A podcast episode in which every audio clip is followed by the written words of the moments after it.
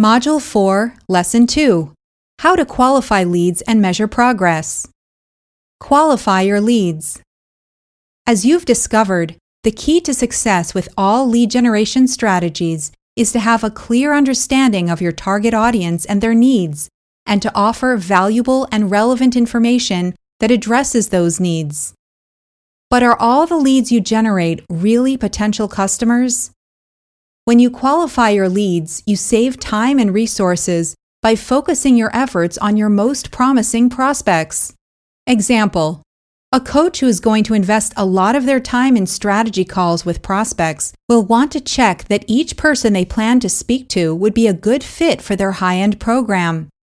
Part of the registration process for the strategy call would be to complete a questionnaire when candidates state their interest, level of motivation, available budget, and goals. If they don't measure up, the coach doesn't move them on to the next step of booking a call, but offers them an online program instead. If you've done a good job identifying and targeting your ideal customer, then all your leads are already qualified. But that often isn't the case, and you get people signing up for your lead magnet when they're only mildly curious, and you can end up with huge email lists of subscribers who are never going to buy. Lead scoring. Lead scoring is used in marketing to rank or score prospective customers, leads, based on their level of engagement, interest, and likelihood of becoming a paying customer. Each lead is assigned points and must reach a threshold set by you to be considered qualified.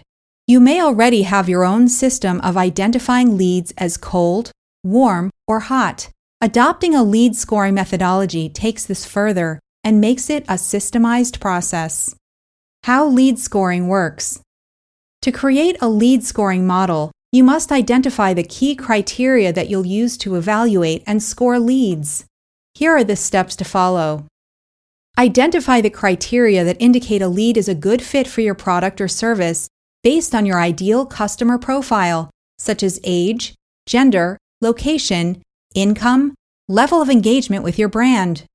For example, for a fitness business, a qualified lead may be someone who has demonstrated an interest in fitness, has a specific fitness goal, and has the financial means to purchase a membership or personal training package.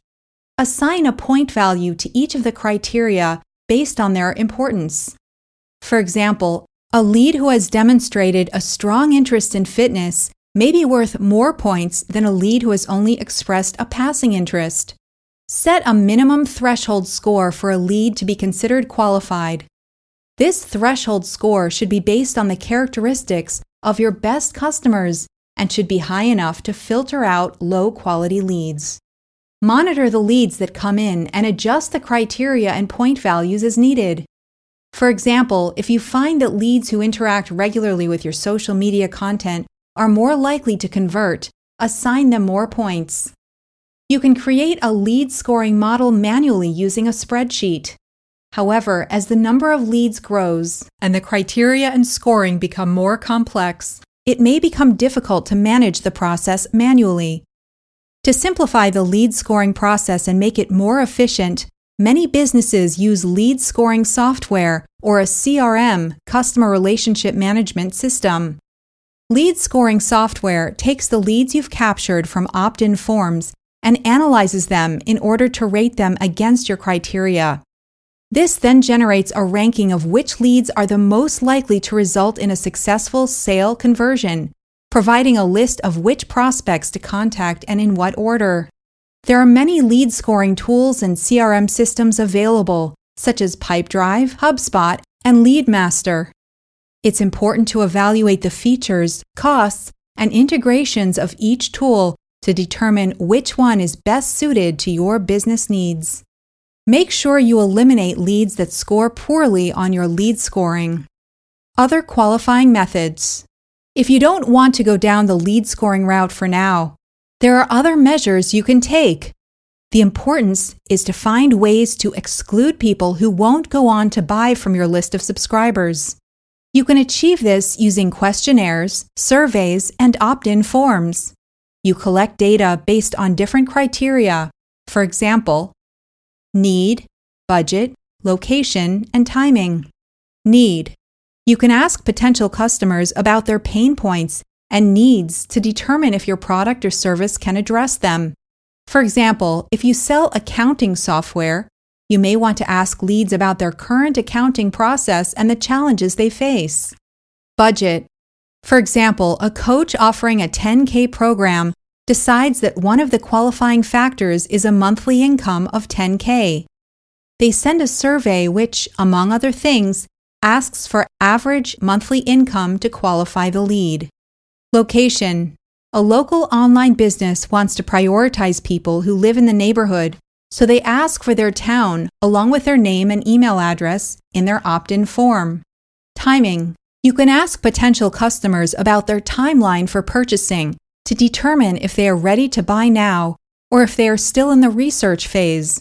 For example, if you sell event planning services, you may want to focus on leads who are planning events in the next few months.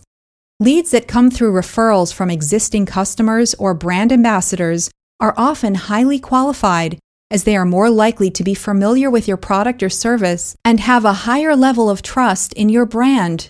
We'll look more into this in a later lesson.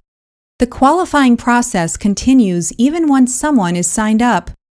From time to time, reach out to the most qualified leads who haven't bought yet to further assess their needs and determine if they're still a good fit for your product or service. It's really up to you to decide which works best for you. The key is to find the criteria that are most important for your business and to ask the right questions to evaluate potential customers. Measure your success. Once you've chosen your strategy and decided how to qualify potential customers, you'll be able to pick the appropriate metrics to measure how successful your lead generation is. For small businesses, measuring the progress of lead generation efforts is critical to understanding the effectiveness of your marketing strategies. Here are some metrics that you can use to measure lead generation success website traffic, conversion rate, social media engagement, cost per lead, sales revenue, website traffic. The number of visitors to your website or lead magnet landing page is a key metric. By tracking website traffic, you can see how many people are interested in your business and are taking the first step to learn more about your products or services. Conversion rate. Conversion rate is the percentage of web visitors who take a specific action such as filling out a form, downloading a lead magnet, or requesting a demo. By tracking your conversion rate, you can determine how many of your website and landing page visitors turn into leads. Social media engagement. An increase in the number of interactions that users have with your social media content, such as likes, comments, shares, and clicks, indicate a level of interest and engagement with your brand. Cost per lead. If you decide on paid advertising, this metric measures how much you are spending on lead generation efforts per lead. By dividing the total cost of your lead generation efforts by the number of leads generated, you can determine the cost per lead. This can help you evaluate the efficiency and effectiveness of your lead generation campaigns. Sales revenue. Ultimately, the goal of lead generation is to drive sales revenue. By tracking the revenue generated from leads, you can determine the return on investment, ROI, of your lead generation efforts and adjust your strategy accordingly. There are very many metrics you could measure, but it takes time to analyze the data. Concentrate on the primary ones that make sense for your chosen lead generation strategy and make sure you find time to evaluate the results.